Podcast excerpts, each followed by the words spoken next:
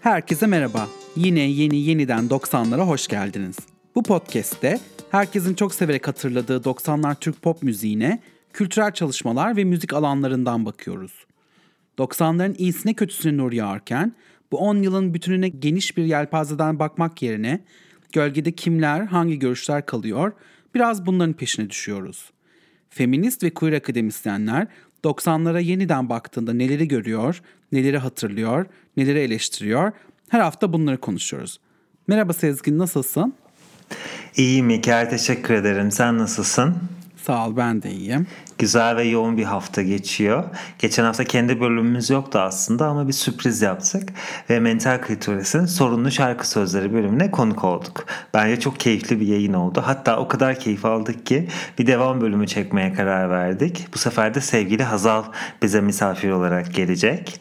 Konuştuğumuz konuyu aslında devam edeceğiz. Konumuz aynı. Fakat ilk bölümde konuşmamış olduğumuz, atladığımız şarkıları konuşmak istiyoruz. Sizin de aklınıza gelen, bizim bahsettiğimiz şarkı şarkı kategorilerine uygun şarkılar varsa özellikle 90'lardansa bu şarkılar bize sosyal medyadan bunları iletebilirsiniz. Bunları konuşmaya çalışacağız. Twitter'da yine yeni 90'lar, Instagram'da da yine yeni yeniden 90'lar 90'lar olarak bizi bulabilirsiniz. Evet aklınıza gelen şarkıları lütfen söyleyin çünkü gerçekten yeni kategoriler bile çıkabiliyor. Ee, benim gördüğüm kadarıyla şimdiye kadar gelen sözlerde. O yüzden mutlaka lütfen e, aklınıza bir şey gelirse söyleyin çünkü e, gayet ilginç bir örneklem oluşuyor diyebiliriz. Ben de çok gerçekten sevdim bu deneyimi. Ee, hakikaten çok severek dinlediğin bir podcast'te konuk olmak gibisi yokmuş. Bunu anladım bu yani Hazal'ın programına gittiğimizde. Evet kesinlikle böyle. Peki gelelim bugünkü konumuza. Bize bahsetmek ister misin? Nedir bugünkü konumuz? Evet, e, bugün konumuz 90'lardaki e, İstanbul şarkıları. Teker teker şarkıları geçmeden önce İstanbul şarkıları derken neden bahsediyoruz ve bunları nasıl inceleyeceğiz? Ondan kısaca bahsedeyim. İstanbul şarkıları aslında adı üstünde İstanbul'u konu alan şarkılar. Bazen şarkılar İstanbul'da geçebiliyor, bazen tek bir muhitinde geçebiliyor. Ya da bazen şarkılar İstanbul'u anlattıkları hikayede bir karakter haline getirebiliyorlar. Bu ne müzikte ne de edebiyatta yeni bir şey.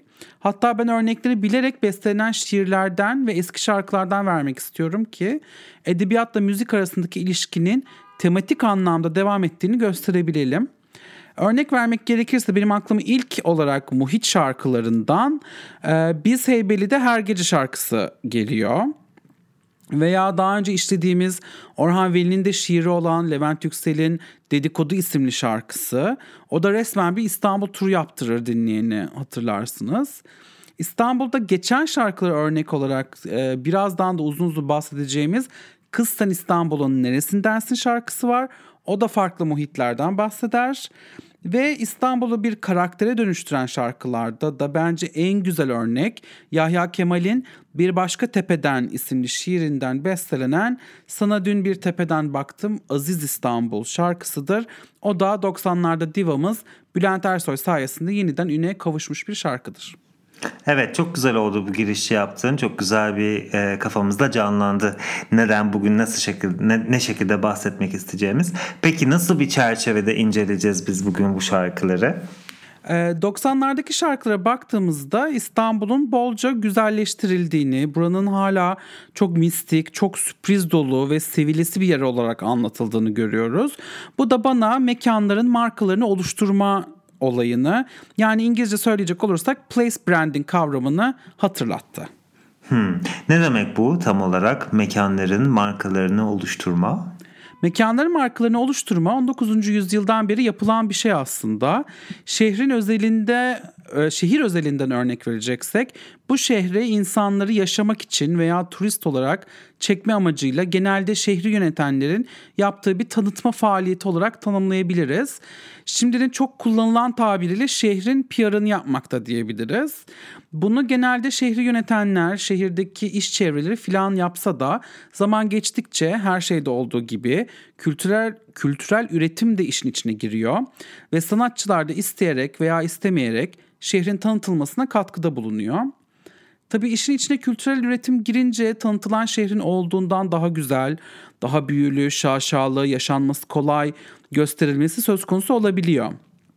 Mesela hangi örneklerden bahsedebiliriz diye sorarsanız dünyadaki ben hemen yaşadığım şehir New York'tan örnek vermek istiyorum. 20. yüzyılda şehrin markalaşması konusunda en başarılı örneklerden bir tanesini New York verdi. 70'lerde iflasın eşiğinde olan şehir bir anda kendisini dünyanın hatta evrenin merkezi olarak konumlandırmayı başardı. Buradaki amaç neoliberal politikalar nedeniyle artık devlet New York'tan ve New York'ta yaşayanlardan desteğini çekerken or, orada oluşan boşluğu doldurmaktı. Şehri yönetenler özellikle emlak dünyasında yeni değerler yaratıp New York'u yatırımcılar için bir emlak balonu haline getirdi. Ve bunun için hem politika üretti hem de kültürel üretime yoğunlaştılar. Soylulaştırma dediğimiz hareketle büyük bir hız aldı böyle olunca. Bunun yanında bir diğer amaç turistleri New York'a çekmekti. Ve bunun için şehri Luna Park şehir haline getirmek dediğimiz süreçten geçti New York ve New Yorklu yöneticiler bunu da başardı diyebiliriz. Bir sürü ziyaret edilmesi gereken yer yaratıldı mesela New York'ta.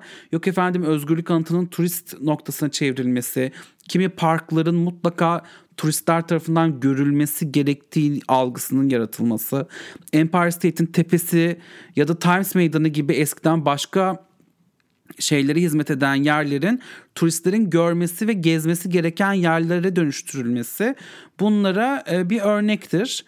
Yani bu markalaşmada şehir bir anda yaşanan bir yer değil, ziyaret edilen bir yer hale gelir. Böyle de bir ayrıntısı vardır. Evet sanırım şarkılarla, filmlerle ve dizilerle de iyice pekiştirildi bu algı değil mi New York hakkındaki?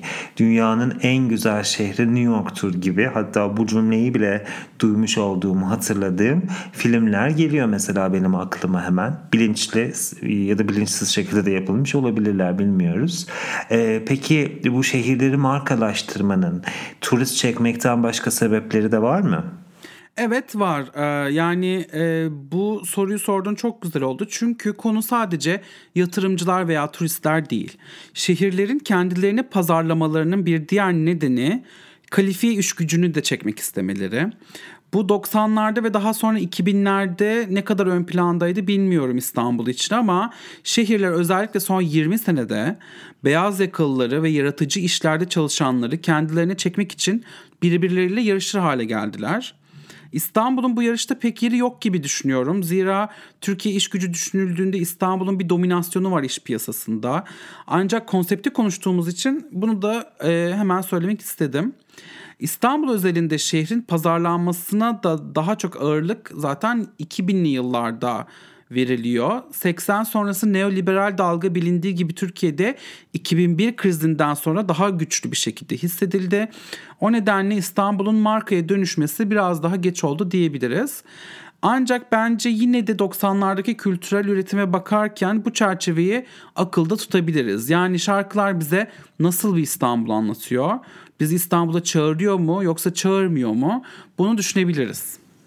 Evet güzel soru. Yani bunu dönemsel olarak incelemek de e, enteresan olabilirdi diye düşünüyorum.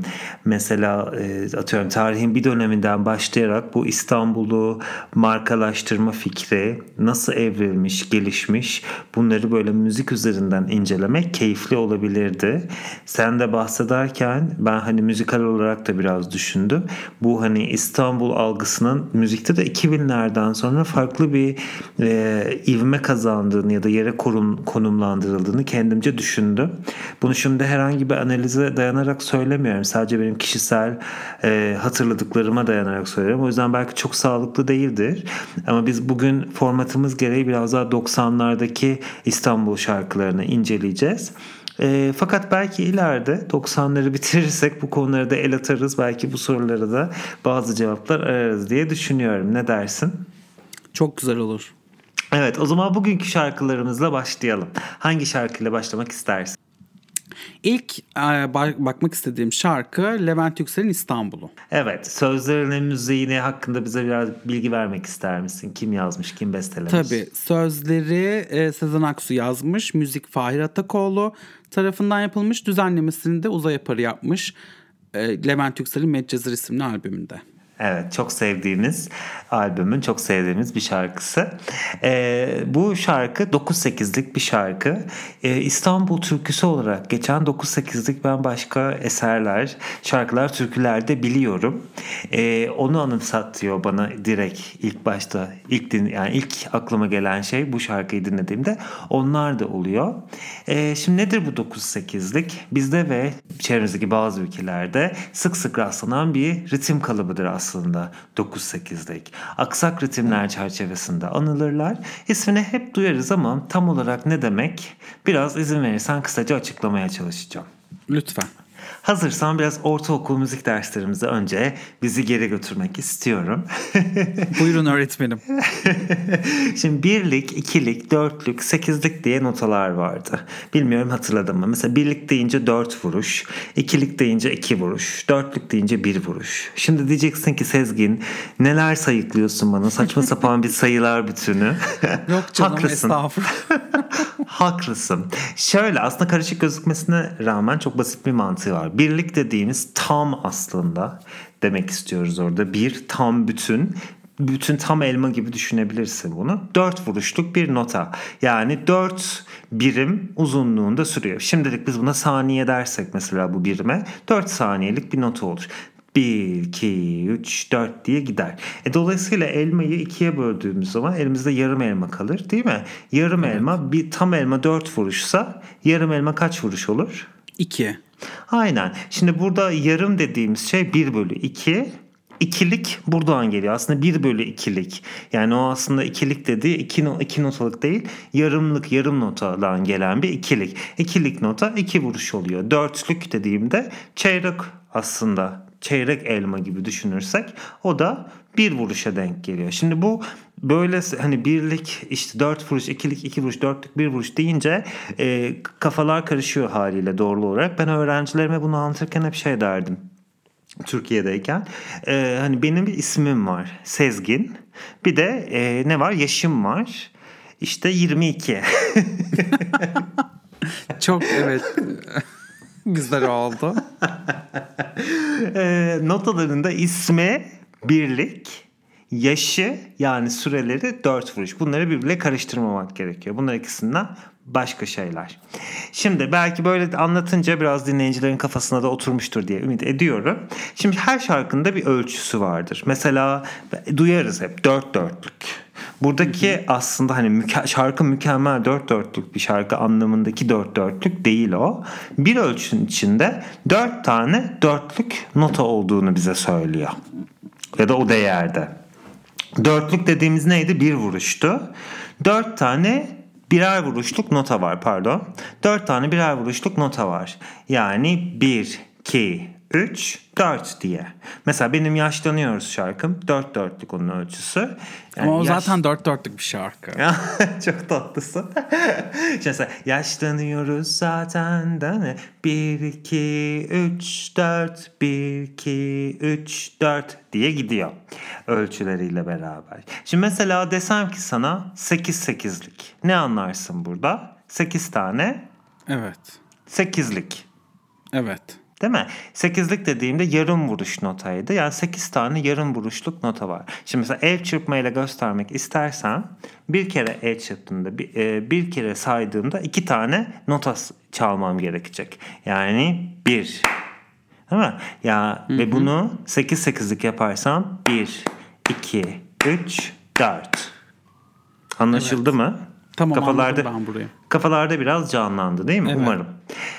Şimdi 9-8'lik dediğimizde haliyle 9 tane 8'lik yani 9 tane yarım nota oluyor. Şimdi biraz matematik yaparsak 9 tane yarım 4,5 nota gibi bir şeye denk geliyor. O yüzden bir yerde bir aksamaya sebep oluyor biz elimizi çırparken. O yüzden. Yani bir yanda diyoruz. 9 bir yanda 8 değil. 9 tane 8. Anladım. Aynen. O yüzden şimdi mesela ben 8 8'lik derken onu 2 2 2 2 diye gruplayabilirim. 4 tane 2 8'e denk geliyor çünkü. Ama 9 8'likte bunu yapamam. Bir tanesi dışarıda kalacak. O yüzden 2 2 2 3 diye gruplayabilirim mesela. O 3'ün yerinde değiştirebilirim ama şimdilik biz buna örneğe sabit sadık kalalım. 2 2 2 3. Yani 1 2 1 2 1 2 1 2 3. Anlaşıldı mı? Anladım. Evet. Bazı şarkıların başında sayan işte 1 2 1 2 1 2 1 2 3 1 2 1 2 1 2 1 2 O buradan Evet, geliyor. e, Sezen Aksu'nun roman şarkısı öyle başlıyor. Aynen roman şarkısı Evet. öyle başlıyor mesela. Ee, işte az yani bu bahsettiğim şekillerden dolayı bu resim aksak ritim olarak geçiyor. Aksak tek ritim 9-8'lik değil. İşte mesela 5-8'lik de öyle. 1-2-1-2-3, 1-2-1-2-3 ya da 7-8'lik de öyle. Ee, bu ritim kalıpları dediğim gibi bizim ülkemizde, bizim çevremizdeki bazı ülkelerde, Balkanlarda çok daha yaygın bir ritim. Batı'da çok fazla bilinen bir ritim değil bu. Evet bir de e, sanki biraz doğuştan biliyoruz gibi değil mi bunu? Yani bana öyle geliyor biraz. Evet şimdi ona ona geleceğim birazdan ama haklısın. Hı hı. Evet. Yani bu doğuştan bilmek e, gerçekten bence en güzel şeyde ortaya çıkıyor. Mesela böyle bir göbek atılacak bir tane şarkı çalıyor. Yurt dışındasınız ya da yabancılar var yani olduğunuz yerde. Batılılar diyeyim pardon özür dilerim. Ondan sonra orada mesela biz Orta Doğulular, Balkanlar hop oynamaya başlıyoruz ama böyle o Batılıların biz oynayamama hali oluyor. Böyle bir takılıyorlar falan sanırım orada o çok ortaya çıkan bir şey yani o ritmi bilmek ve bilmemek. Evet çok güzel bir noktaya parmak bastım. Bu e, senin bahsettiğin bu durum bana ben kendi doktor, müzik ve dil konusuyla ilgili araştırmamı yaparken denk geldiğim bir çalışmayı hatırlattı. Soleil ve Hannon e, Developmental Psychology dergisinde 2010 yılında e, yayınladıkları araştırmada şöyle diyorlar. 4'ten 8 aylığa kadar olan e, Türkiye'li ve Amerikalı bebekleri karşılaştırdığımız zaman Türkiye'li bebeklerin kulaklarının düzensiz, onları o şekilde söyledikleri için söylüyorum, düzensiz ölçülere Amerikalı bebeklerden daha yatkın olduklarını göstermiş. Bu da insanların aslında müzik zevklerinin, kültürlerin de yönlendirmesiyle daha bebekken çalış, gelişmeye başladığının bir göstergesi. Yani ne kadar erken yaşta, dil öğrenme de aynı, ne kadar erken yaşta bir şeyler kafamıza girerse onlar olan algımız o kadar açık oluyor, o kadar içselleştirmiş oluyoruz. Hani e, yeni bir dil öğrenirken daha geç başladığımız zaman bazı sesleri çıkartmamız zordur ama bebekler için, çocuklar için bir zor değildir ya. Bunun sebebi de bu. Aynı, sebebi aynı ya. Vardığı yer aynı yani. 9-8'lik bir ritmi. Senin dediğin gibi şimdi biz burada işte ben de burada bir konsere gittiğim zaman çok defa başıma geldi. İşte Türkiye'den bir ekip gelmiş ya da başka bir yerden 9-8'lik bir şarkı çalıyorlar. Oradaki salonun içinde bu ritmi bu ritimle büyümüş olan herkes müzisyen olsun olmasın çok kolay bir şekilde buna eşlik edebiliyor. Bu mesela Almanya'daki insanlar için aşırı kompleks bir ritim ya da batı müziğiyle büyümüş insanlar için öyle kompleks bir ritim yani bu. Kesinlikle algıya çok büyük konsantre olurlarsa ve hani müziğe biraz yatkınlıkları da varsa anlıyorlar. Ama açıkçası benim çalıştığım müzisyenlerde bile yani müzisyenlerin çözmesi daha kolay oluyor tabii. Müzik hani eğitimleri aldıkları için daha kolay kavrayabiliyorlar. Ama nasıl diyeyim sana bir fark hissediyorsun aslında beraber çalarken. Hani o onu o biraz daha zorlama şekilde yapmalarıyla bizim hani o içimizden gelen o e, hani hadi kalk 9-8'lik dediğindeki ve kalkıp yapmaya başladığımız danstaki ritimle aynı tam olarak böyle %100 aynısı olmayabiliyor benim deneyimlediğim kadarıyla. Evet bu da çok güzel. Burada gerçekten biz e, Orta Doğu ve Balkanlar olarak saçımızı şöyle bir savurup sizin de yapamadığınız şeyler var Hansçığım diye bir cevap da vermiş olduk. Devam edelim. ya evet çok e, müzikal anlamda çok büyük bir zenginlik tabii ki gerçekten de. Şimdi dediğim gibi ben bu işte dil konusuna e, çok benzetiyorum ben bunu. E, karmaşık işte yapılı ritimleri diyelim. E, şunu da ama söylemezsem içim rahat etmez. Şimdi biz 9-8'lik bizim coğrafyalarda sık rastlanıyor dedik. Batı'da bu haliyle rastlamıyoruz dedik ama e, Batı'da hiç Batı müziğinde klasik Batı müziğinde vesaire 9-8'lik yok gibi algılanmasın. Var. Hmm. Bu genelde evet. Hı? Hı-hı. Çok değil galiba öyle mi? Çokluktan ziyade yapısı farklı. Şimdi biz ha, az önce bahsettiğim gibi 2 2 2 3 diye gruplamışız. O yüzden 1 2 1 2 1 2 1 2 3 ya da dediğim gibi o 3'ün yerini değiştirebiliriz. 3'ü ortaya da alabiliriz. 1 2 1 2 1 2 3 1 2 diye de gidebiliriz. Ee, batı müziğinde ise onlar üçlü olarak grupluyorlar. Yani 1 2 3 1 2 3 1 2 3 3'e bölüyorlar. Vals gibi. E, vals evet vals gibi haklısın ama duyumu tam vals gibi olmuyor. Çünkü vals 3 tane dörtlükten oluşur. Hmm. Burada biz sekizliklerden konuşuyoruz. Evet ama hmm. evet haklısın vals da aynı şekilde gidiyor. Yani vals dememin nedeni sen bu 1 2 3 1 2 3'ü yaparken bir anda gözümde böyle vals yapan insanlar canlandı o yüzden. Öyle ya evet vals, vals evet. gibi duyulması da olası aslında. içinde içinde 3'e 3'e tekrar kendince bölünen her seferinde bir vals gibi belki düşünebiliriz ama her halükarda bizim anladığımız şekilde 9-8'lik gibi duyulmuyor. Aksak olarak duyulmuyor yani. Böyle çok uzattım ama e, Levent Yüksel'in bu şarkısını dinleyince de bahsetmek istedim. Bir de e, söylemek istediğim şöyle bir şey var. Müzik etnolojisinin bir tarafı var. Bir söylemek istediği bir şey var. Hani başka işte kendinden hani kendine ait olmayan kültürlerin müziklerini vesaire değerlendirirken hani onların e, yani kendi e, bulunduğun yerden onu isimlendirmemeye çalış. Hani buna karışık demek, düzensiz demek aslında yine bence batı çıkışlı bir tanımlama. Evet. Bizim hani onu bence biz onu karışık olarak algılamıyoruz bünyemizde. Düzensiz olarak algılamıyoruz. Aksak demişiz. E, o kelimenin çıkışı da nereden gelmiş onu da araştırmak lazım ama hani aksayarak giden bir şey ol, olarak algılıyoruz ama bu ille düzensiz ya da karmaşık olduğu anlamına gelmiyor. Bunda not düşmek istedim yani bu senin bütün aslında e, bölümlerinde bahsettiğin kültürel çalışmaların belki de ana konularından biri olan işte Tabii. birbirimizi nasıl tanımlıyoruz vesaire aynı şekilde aslında müzik tarihiyle de iç içe geçmiş durumda. Bunu da örneğini vermek istedim. Çok iyi yaptın. Buna hatta birazdan da değineceğiz. Yani e, bir yeri bir kendisinin ait olmadığı bir yerin müziğini çalışanların yapabilecekleri hatalar sadece kendi bakış açılarını getirmeleri bazen bir şeyleri yanlış tanımalarına ve tanımlamalarına neden olabiliyor. Ondan sonra o yüzden e, bu gerçekten çok önemli. Senin söylediğin de tam olarak müzikte Avrupa merkezcilik aslında bu. Bunu söylediğin çok iyi oldu. Sana ne ifade ediyor bu şarkı onu sormak istedim Levent Yüksel'e. Evet Levent Yüksel'in İstanbul'u e, benim aslında İstanbul'u ilk tanıdığım şarkılardan biri diye düşünüyorum. Çünkü İzmir'de büyüdüm biliyorsun. Ee, İstanbul'u evet. e, İzmir'den tanımak diye bir şey var aslında ya da dışarıdan tanımak diyelim. 16 yaşıma kadar hiç gelmedim ben İstanbul'a. Ve e, benim o yüzden İstanbul'u biraz televizyonlardan ve şarkılardan görme halim vardı. İstanbul'dan ta, e, pardon televizyonlardan gördüğüm İstanbul çok karma karışık bir yerdi. Hatırlar mısınız bilmiyorum. İstanbul Belediyeciliği özellikle 90'ların ilk e, kısmında e, sürekli yolsuzlukla, çöp krizleriyle, suların kesilmesiyle filan anılır, anılırdı. İzmir'de biraz İstanbul karşıtlığı da var tabii. İzmirliler İstanbulluları sevmez. Ondan sonra o yüzden bu e, bu neden İstanbul benim biraz ürktüğüm.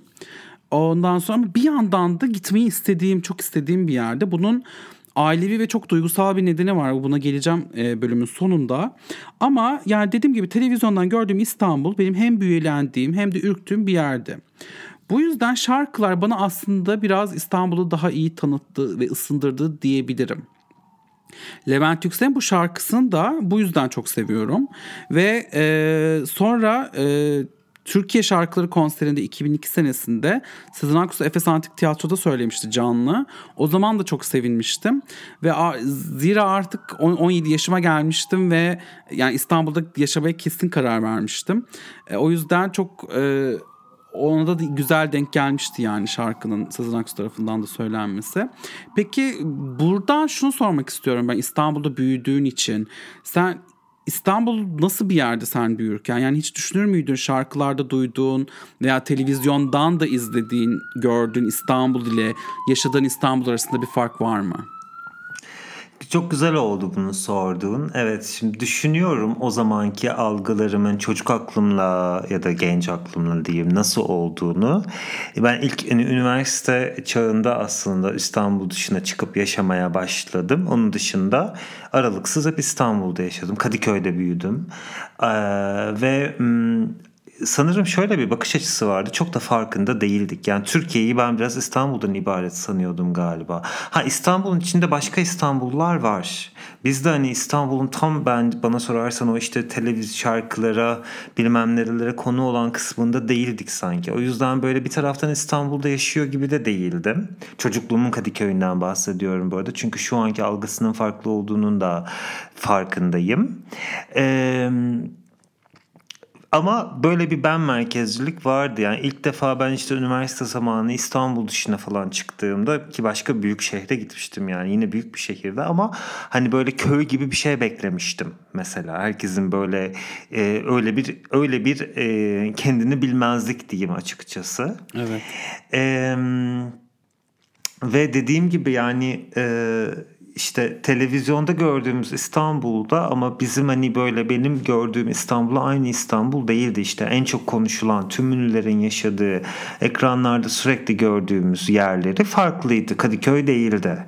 Ve hmm, mesela Kadıköy'de çok ünlü görmezdik yine yaşamak için ne öyle takılmak için kimse Kadıköy'e gelmezdi. Böyle büyük konserler, şarşalı konserler olduğunda yine Kadıköy'de olmazdı. Madonna, Michael Jackson falan gelmişti ama yani hani e, hani hiç farkında değildik yani Kadıköy yakasında onların gelip geçtiklerini mesela. E, keza sokak röportajları falan böyle olmazdı. Yani meşhur barlar, mekanlar böyle değillerdi. Yer değirmeni mesela şu anda Kadıköy'de çok e, ne diyeyim alternatif anlamda popüler e, semtlerden bir tanesi oldu. Bugünkü algısından çok daha farklı bir yerde. Bir tek böyle 90'ların sonlarına doğru bir Akmar pasajı e, vardı bizim Kadıköy'ün ünlüsü diyeyim. o da satanizm sebebiyle aslında e, çok anılmaya başlamıştı. Ve böyle çok güzel bir ünlü olmamıştı. Yani daha böyle insanları korkutan bir yanı olmaya başlamıştı. Hatta benim şöyle komik bir anım var. Şimdi Akmar Pasajı da benim için burada şeydi yani Akmar iki katlıydı. Hani alt katına e, inince daha çok o işte metal, heavy metalcilerin falan takıldığı kısmı alt katındaydı. Üst katı da aslında ikinci el kitap satan sahafçılardı. Ve ben oradan okul kitapları falan almaya giderdim. Bir gün aşağı kata indim. Çünkü neden? Ben bir Spice Girls'ün yani hiçbir yerde bulunmayan böyle ıncık ıncık bir CD'sini arıyorum. Dediler ki zihni müzikte vardır o varsa. Zihni müziği gittim. Ben kapısına dayandım. Ben Spice Girls'ün bilmem ne bilmem ne albümünün bilmem ne single'ını istiyorum. Gerçekten de çıktı single orada. ben single'ı aldım tam böyle mutlu mutlu çıkacağım. Ondan sonra ne o ne fark ettim? Çıkamıyorum. Kapatılmış bütün her taraf. Kapılar falan kapılar iki tarafı kapatılmış. Meğerse polisler basmış orayı.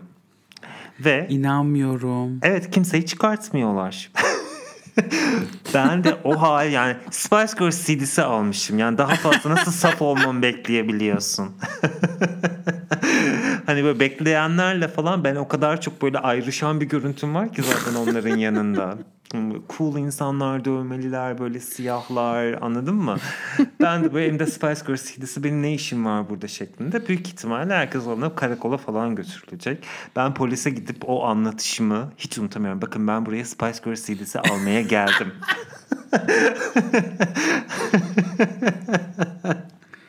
Ay ne olduğunu bile anlamamış o kadar safım yani. evet.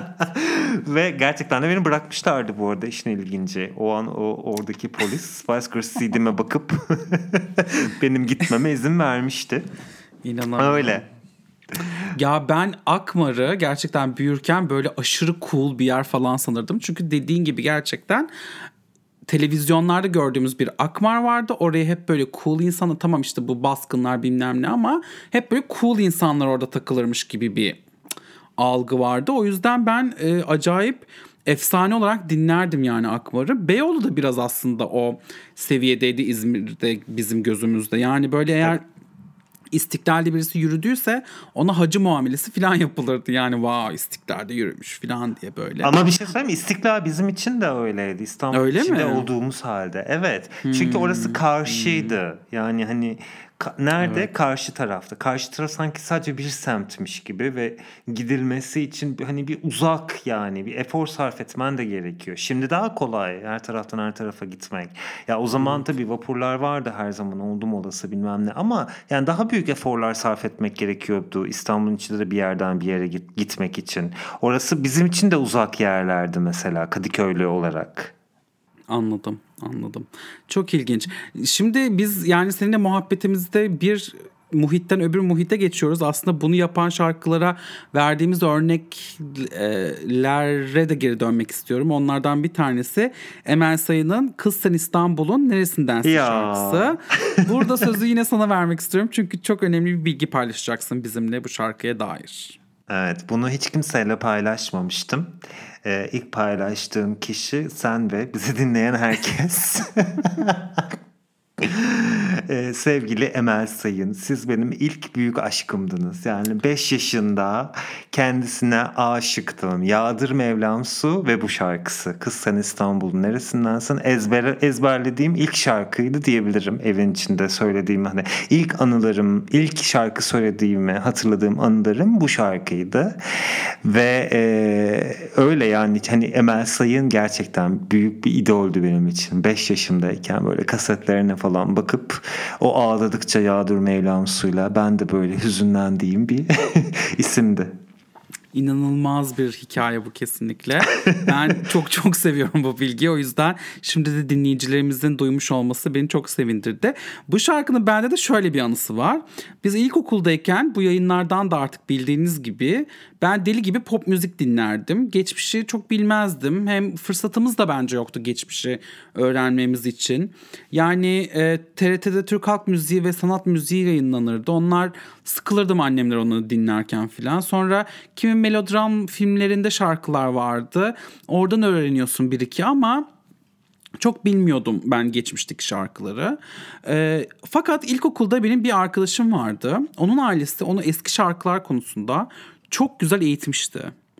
Ve o arkadaşın da Ork'ta hep bu eski şarkıları çalardı. Yani günümüzün hmm. pop müzikleri değil de hep böyle daha eski şarkıları e, öğrenmişti. Biz de vay be ne güzel şarkılar çalıyorsun sen filan derdik. O da onun da çok iyi çaldığı şarkıların bir tanesi Kız Sen İstanbul'un neresinden isimli şarkısı. Harika. Ve e, biz yani böyle e, tüm sınıf söylerdik böyle e, aman tanrım ne güzel bir şarkı falan diye.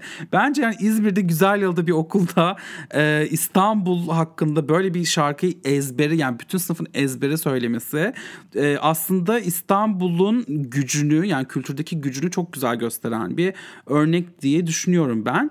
Mesela İzmir şarkıları da var aslında. Arkadaşımız Nisan hatırlattı bana da bunu. Ondan sonra o konuyu da belki bir gün inceleriz. Bilmiyorum ne dersin Sezgi? Aa, çok güzel olur. İz, İzmir'e iadeyi ziyaret yapmış oluruz. Çok sevinirim. Evet. Ee, bu e, şimdi izin verirsen İstanbul'un bana hatırlattığı yani Levent Yüksel'in İstanbul şarkısını. Ha bu arada şunu da söyleyelim. İstanbul şarkısının Levent Yüksel'in İstanbul şarkısının bir de Sertab Erener yorumu var. Fahir Atakoğlu'nun İz albümünde seslendirmiş. Sadece piyano eşliğinde. İstanbul'un e, Levent Yüksel imzalı orijinal yorumunu ne kadar seviyorsam Sertab Erener yorumunda en az bir o kadar seviyorum. Öyle söyleyeyim. E, bence efsane güzellikte olmuş. Bu arada ben Almanya'ya ilk geldiğimde Bak şimdi bu aklıma geldi. Almanya'ya ilk geldiğimde işte bir okulda müzik öğretmeniydim ama böyle özel pozisyonluydu. Hani aynı zamanda görevim işte biraz Türkiye'yi tanıtmak, Almanca öğrenmek falan gibi böyle bir AB burs programıydı. Ben ilk işte dersime girdim. Hani ben nereden geldiğime dair bir sunum yapmıştım. İstanbul sunumu. İstanbul resimleriyle bu Levent Yüksel'in şarkısını çalmıştım. Çok güzel olmuş. Evet bu Sertab Erener'in bu arada İstanbul şarkısı yani yorumunu Sertab Erener'in bir de kendi İstanbul şarkısı var. 2010 yılında yayınladığı Rengarenk albümünde. Onunla karıştırmayalım. O farklı bir İstanbul şarkısı. Ona geleceğiz zaten evet. Evet on, onunla onun e, ayrımını yapalım lütfen. Peki öğretmenim demen gerekiyordu burada. Peki öğretmenim. Peki ben bir şarkı daha hatırlamak istiyorum. Çok uzun uzun bugün giremeyeceğiz o şarkıya ama yine 9-8'lik ritmiyle Yeni Türkü ve Yedi Kule.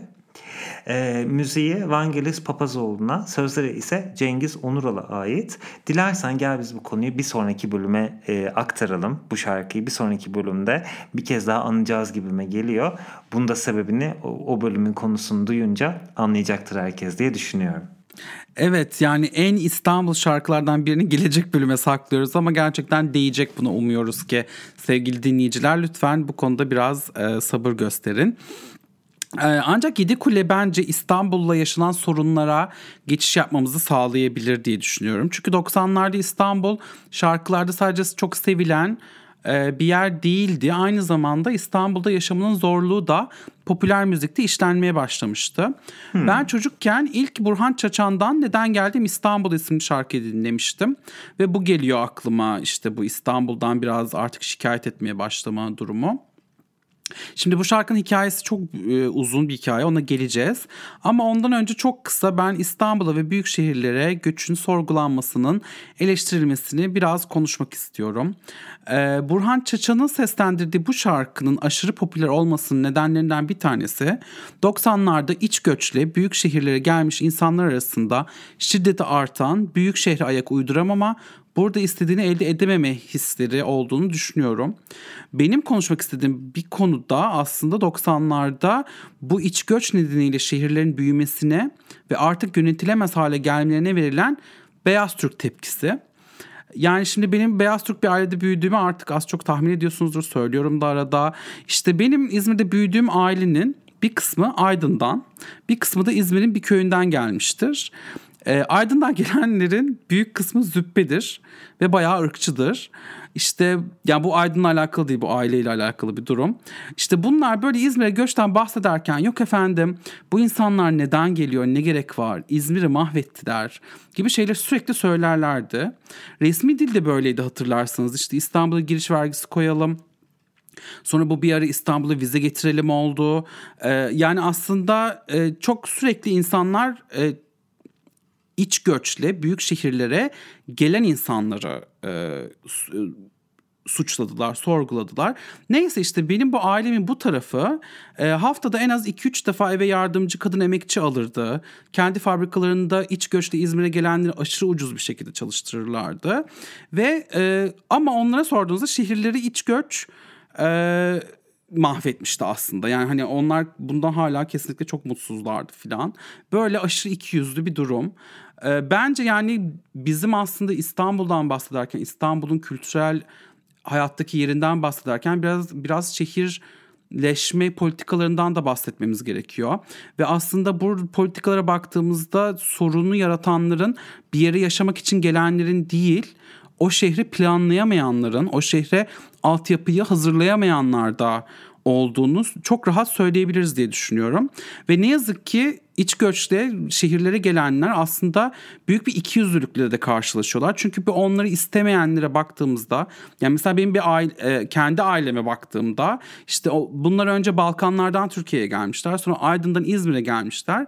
Onların göç hakları var ama onların yanında çalıştırdıkları insanların göç hakları yok.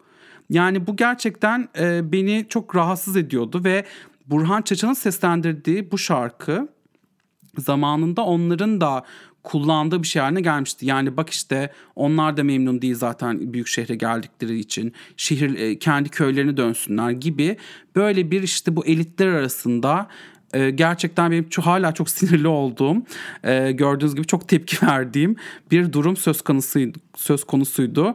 Bunu söylemeden edemedim.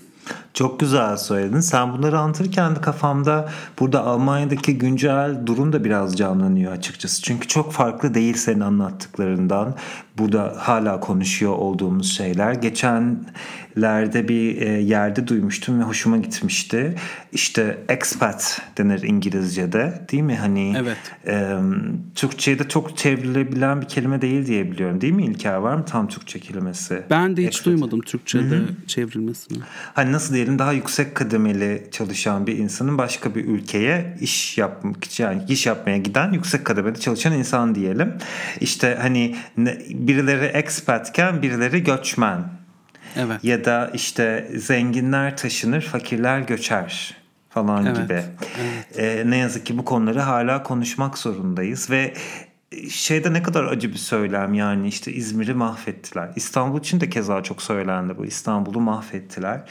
E şimdi e, buraya baktığımızda Almanya'nın şu anki politikasına işte e, özellikle yabancı düşmanlığı fikrini yaymaya çalışan ya da kışkırtmaya çalışan partilerin söylemleri de aslında yine özü buna dayanıyor. Almanya'yı mahvettiler.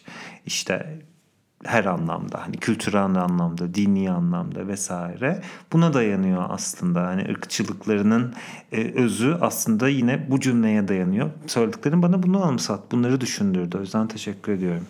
Ben teşekkür ederim. Yani esas aslında burada herkesin anlaması gereken insanlar yüzyıllardır, bin yıllardır bir yerden bir yere gidiyorlar. Zaten insanlığın ortaya çıkışı ve dünyaya yayılışı göç üzerine kurulmuş bir şey. O yüzden göç edenlere laf etmek yerine aslında göçe neden olan e, nedenlere bakmak lazım. Göçe ne sebep veriyor ve daha sonrasında göç alacağı belli olan büyük şehirler bunun için neler yapıyor e, veya yapmıyor. Buna bakmak gerekiyor diye düşünüyorum. E, bu konuyu biraz kapatırsak, kapatıp aslında ben neden geldim İstanbul'a şarkısının geçmişiyle biraz e, ona biraz girmek istiyorum. Çünkü çok ilginç bir hikayesi var ve bu da bizim Türkiye'deki göç hikayelerinin ne kadar birbirinin üzerine e, eklemlendiğini ve bazen karışabildiğini gösteriyor. Bu olay hakkında çok fazla bilgi var ama benim aklıma en çok yatan Mahmut Çınar'ın Biyanet'te yazdığı versiyonu. Yani Neden Geldim İstanbul isimli şarkı aslında kimindir ve nasıl e, Türkiye'de popülerleşmiştir? Şarkıyı Erkan Oğur Amerika'da Neden Geldim Amerika'da o, o, e, Amerika'ya diye keşfediyor ve belki de şarkıyı ona tanıtan oryantalist adamın da etkisiyle şarkının 1922'de ABD'ye göç eden Harputlu bir Ermeni müzisyen tarafından yapıldığını öğreniyor ve bunu hep böyle dile getiriyor. Kendi bir ömürlük misafir albümünde de Neden Geldim İstanbul'a diye bu şarkıyı bu şekilde uyarlıyor ve bu hikayeyi de tutuyor. O sırada Burhan Çıçan e, anladığım kadarıyla bu şarkıyı alıyor ve kendisinin olduğunu iddia ederek yani bu şarkıyı, bu türküyü ben yaptım diyerek kendi albümünde okuyor ve çok başı, e, çok ünlü oluyor bu şarkı. Ancak şarkının esas hikayesini e, ilk okuduğumda ben böyle bir garipsemiştim. Çünkü şimdi 1922'de göç etmiş bir Ermeni yani aslında soykırımdan 7 sene sonra Harput'tan göç etmiş olması lazım soykırımdan sonra orada Ermeniler kaldı mı? Bu birinci soru kafamdaki. Elazığ'da Ermeniler kaldı mı? İkincisi e, yani göç eden yani bu nedenden dolayı göç eden birisi biliyor aslında neden göç ettiğini. Yani soykırıma uğradığı, uğrayacağı için göç etmiş. Neden böyle bir soru sorsun diye düşünürken e, Mahmut Çınar'ın yazısında oku, okuduğumda aslında bazı şeyler yerine oturdu. Mahmut Çınar'a göre aslında şarkıyı yapan birisi e, yapan bir Ermeni değil, Bandırmalı bir Rum müzisyen. İsmi Aşileas Pulos ve 1922 senesinde Amerika'ya göç etmiş bu müzisyen. Yani tam e, müzis e, tam mübadeleden önce Amerika'ya gelmiş ve bu şarkıyı yapmış. E, o zaman kafama oturdu. Çünkü hem mübadeleden hem de Türkiye Cumhuriyeti'nin gayrimüslim azınlıklara yaptıkların yaptığı kötü muamelelerden önce yapılmış bir şarkı bu. Neden geldim Amerika'ya e, diye e, bir Rum'un üzülmesi oradaki hayatını çok iyi hatırladığı anlamına da geliyor biraz. Osmanlı'daki hayatını.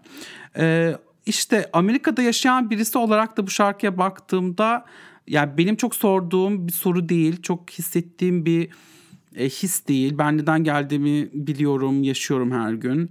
Ama e, yine de şarkının e, müzisyeni e, Aşileas Pulos'u anmak istedim ve bu şarkının e, nereden geldiğini bulabildiğim kadarıyla dinleyicilere aktarmak istedim. Evet çok güzel oldu bunları anlattığın. Bir şarkının hikayesini takip edince aslında neler çıkabiliyor altından ne farklı hikayeler çıkabiliyor altından. Peki bugünkü piştiler köşemize gelelim mi? Gelelim. Şöyle İstanbul hatırası diyeceğim. Bu şarkıda iki tane, yani bu adla iki tane şarkı var. Bir tanesi 1989 Sezen Aksu, bir tanesi de 1991 Kayahan. İsimleri aynı, iki tane farklı şarkı. Sezen Aksu'nunki, Sezen Aksu Söylüyor isimli albümünden sözleri Aysel Gürel, müziği Artu Tunç, aranjmanı ise Onunla Tunç. Şarkı daha önce, e, şarkı daha sonra yönetmenliğini Fatih Akın'ın yaptığı İstanbul Hatırası Köprüyü Geçmek yani Crossing the Bridge, The Sound of Istanbul isimli belgeselde de kullanılmıştı. E, ki o dönem tekrardan popülaritesi de artmıştı diye hatırlıyorum. Sezen Aksu'nun o albümündeki tek İstanbul şarkısı bu değil. Daha önceki bölümlerde konuşmuştuk. Melih Cevdet Anday şiiri olan Şinanay da vardı. Adı Vapuru Yandan Çarklı diye de başlayan. Evet bir, yani piştimizin birinci ayağı bu. Var mı bununla ilgili söylemek istediğim bir şey? Tabii yani aslında bakıyoruz bir albümde iki tane İstanbul şarkısı yakaladığım Sezen Aksu'nun sadece Sezen Aksu'nun İstanbul şarkıları diye bir bölüm yapsak yaparız. Çok fazla şarkısı var gerçekten. İstanbul Hatırası'na gelirsek bence çok büyülü bir şarkı. Rüya gibi hatta. Ve bence Fatih Akın da şarkının o rüya gibi halini çok iyi kullanmıştır o belgeselde. Filmin çekildiği dönem Sezen Aksu kimseye röportaj vermiyordu. Ve o yüzden İstanbul'un müziğini onunla konuşamamıştı Fatih Akın takip ettiği müzisyen. Ama Aksu sadece şarkıyla yer almayı kabul etmiş filmde ve gerçekten o rüya gibi yani böyle bir Sezen Aksu bir geliyor bir şarkı söylüyor bir gidiyor. Hiçbir şey söylemeden. Ee, gerçekten çok güzel ve bence şarkıya çok uygundu onun orada görünmesi. Şinana'ya gelecek olursak da e, sözleri nedeniyle çoklu İstanbul'a bir gönderme gibi görünüyor Şinanay. İstanbul şarkılarında ortaya çıkan bir diğer konu da bu. Aslında çokluk hikayesi. Yani çok fazla insan e, bir arada yaşardı. Bunu aslında sadece şarkılar değil şiirler, edebiyat ürünleri falan da bu masalsı İstanbul geçmişini çok anlatır. Ancak o çokluğun ve birlikte yaşamanın ne olduğunun yanında bence o çokluk ve birlikte yaşamak nasıl yıkıldı, nasıl yok edildi? Bunu da düşünmemiz gerekiyor. Şinanay'ın sözlerini yazan Melih Cevdet Anday'ın soykırımlı yüzleşmesi üzerine tarihçi Emrecan Dağlıoğlu geçen e, Nisan ayında çok güzel bir yazı yazdı. Ayrıntılara girmeyeceğim ama onu e, bu bölümün e, linklerine ekleriz. E, biz İstanbul hatıralarına geri dönelim. E, Sezen Aksu ile Kayağan da pişti oldu demiştin. Kayağan'ın şarkısından biraz bahsedebilir miyiz? Evet Kayağan'ınki de iki sene sonra çıkmış 91 yılında Yemin Ettim isimli albümünde. Yine metafor olarak vapur aslında yine görüyoruz İstanbul'dan konuşurken. Merhaba derken İstanbul bir vapur çığlığında sen ve ben seven ve sevilen İstanbul o en güzel bir deniz sakin sessiz karşıda gülümserken bir gün öyle bir gündü o benzeri yaşanmamış öyle mutluydum ki İstanbul'da ben öyle mutluydum ki İstanbul'da ben İstanbul'da bir güzel İstanbul kadar güzel. Ben bu şarkıyı çok seviyorum yani şarkıyı da unuttuğumu fark ettim bölümü araştırması yaparken tekrar geri döndüm ve ziyaret ettim. E, buna da çok mutlu oldum. Yani şarkıdaki gibi mutlu oldum. Evet İstanbul şarkılarının çoğunda böyle bir mutluluk patlaması var zaten. Yani bir yandan İstanbul Biz hep mutluyuz İstanbul'da çünkü. ya bir anda İstanbul suçlanıyor işte Yedi Kule falan. Ee, ondan sonra bir yandan da İstanbul'un yaşanan her güzelliğe fon oluşturduğu, işte orada bir o güzellikte bir görevi olduğu da söyleniyor. Ben İzmir'de yaşayan birisi olarak bundan çok etkilenmiştim takdir edersiniz. Çok uzun süre İstanbul'da üzülemeyeceğimi dahi düşünmüştüm. Tabii sonra İstanbul'da üzüldüm yani ama e, ben yine de e, İstanbul'a hala çok toz konduramam bilen bilir. Ve o yüzden hala unutamadığım bir ezber galiba bu. Evet öyle diyorsun ama İstanbul'un bir de hüzünlü olarak tasvir edilen bir imajı da var aslında aynı anda değil mi?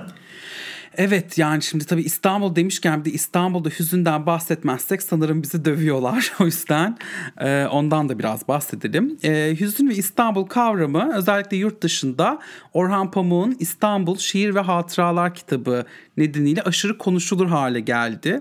Cidden hatta bir noktada e, işte 10 günlüğüne İstanbul'a gidip Orhan Pamuk okumuş her yabancının ah İstanbul çok hüzünlü bir şehir diye bana yıllarca İstanbul'da yaşamış birine çakas attığını e, hatırlarım. Yani aşırı sinirlenirdim. Sen kalkıp bir kitap okumuşsun. Sultanahmet'te köfte yemişsin. Oradan işte kapalı çarşıdan e, elma çayı almışsın. Kalkıp bana İstanbul çok üzünlü, imparatorluklar yaşanmış, inanamıyorum falan diye e, trip atıyorsun. Yani hakikaten e, ben çok sinirlenirdim bunlara. E, ama işte bunu da niye örnek verdim? İşte bu hep İstanbul ya bahsettiğimiz markalaşmanın e, ürünleri bence.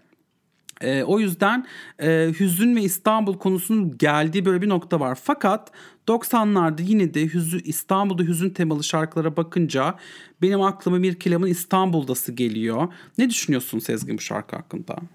Ya şarkıya gelmeden önce şunu söylemek istiyorum. Evet İstanbul'un hüzünlü bir tarafı tabii ki var. Neşeli tarafı da var. Ama gel sen ne çektiğimi bir de bana sor demek istiyorum. yani e, senin de dediği gibi zaten hani ne insanları ne şehirleri ne ülkeleri ne kültürleri bir şeye indirgemek mantıklı değil. Yani bizim programımızda baş başından beri söylediğimiz şeylerden bir tanesi bu. O yüzden e, senin dediğin gibi İstanbul çok şehirli, senin çok e, çok hüzünlü. E, burada elma çayı nedir? Buradan yetkililere ben bunu gerçekten sormak istiyorum. Yani sen bilmiyorum hiç elma çayı hayatında İstanbul deyince elma çayı falan içtin mi? Yani Türkiye yani anlamadım ben bunu. Her Almanya'da da her gün elma çayı falan yok. Ay öyle bir şey. Elma çayı ne demek yani? yani çay var. Kesinlikle ya ben her zaman şey diyorum. Siz oraletten mi bahsediyorsunuz? Çünkü hani o şey sıcak olur böyle çocuksundur. iç aile işte çay söyler sana oralet söyler filan. O mu diyorum hayır elma çayı gerçekten kesinlikle yüzde yüz katılıyorum sana. Bu da işte yine İstanbul markasının turistlere kaktırdığı bir şeydir diye not edelim yani burada. Evet ya Mirkelam'ın şarkısı Mirkelam'ın ilk albümünde yer alan bir şarkı.